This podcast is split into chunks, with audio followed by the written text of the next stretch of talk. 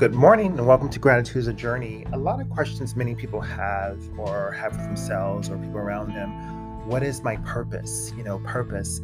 I remember many years ago, I would say about 12, 13 years ago, I was talking to a friend, Julie, and I think we were working on something together and we had this kind of quiet moment, this stroll, and I said to her, you know, do I am I doing the right thing with the career that I'm in? Should I shift? And at the time she's like, course you're in the right career. You know, you do, you're really good at what you do, which was a nice affirmation. But something deep within me, there's a reason I asked that question. And ironically, 12, 13 years later, I ended up returning back to school and I'm studying psychology to eventually become a therapist.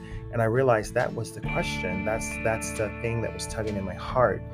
Basically, I was asking, pur- as far as my purpose, was I working towards my highest good? Was I being an asset to society.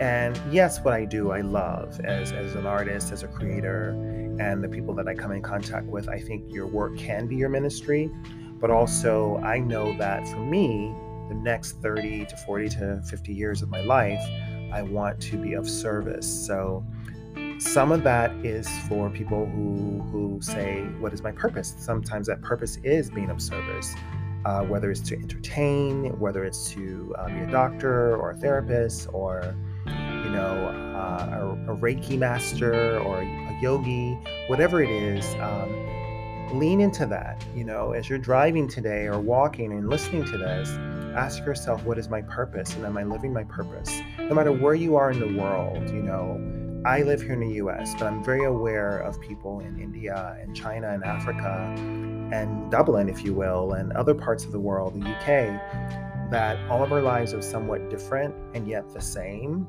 You know, we have our loves, we have our loves that we've lost, we have our family, our friends, you know, uh, we have certain freedoms and certain freedoms we don't, or the illusion of freedom, I would say. um, so, just something to consider. Ask yourself, what's my purpose? Am I living my purpose? If you're not, figure out ways to reconfigure, to go within, to to better thyself, you know? I think that is the key. I think that's what we're here for is to honor at a seed level what is put into our soul to to elevate to our highest level on this plane, you know. And for some it is chaos, you know. They they're here to go through chaos. And for others it is to find their bliss or nirvana. And then for others it's to help others through suffering you know, to help them get to a higher plane and let them know that they are loved. So, whatever your purpose is, please lean into it. It may take you 12 years, it may take you 10 or 2, whatever it is, honor that.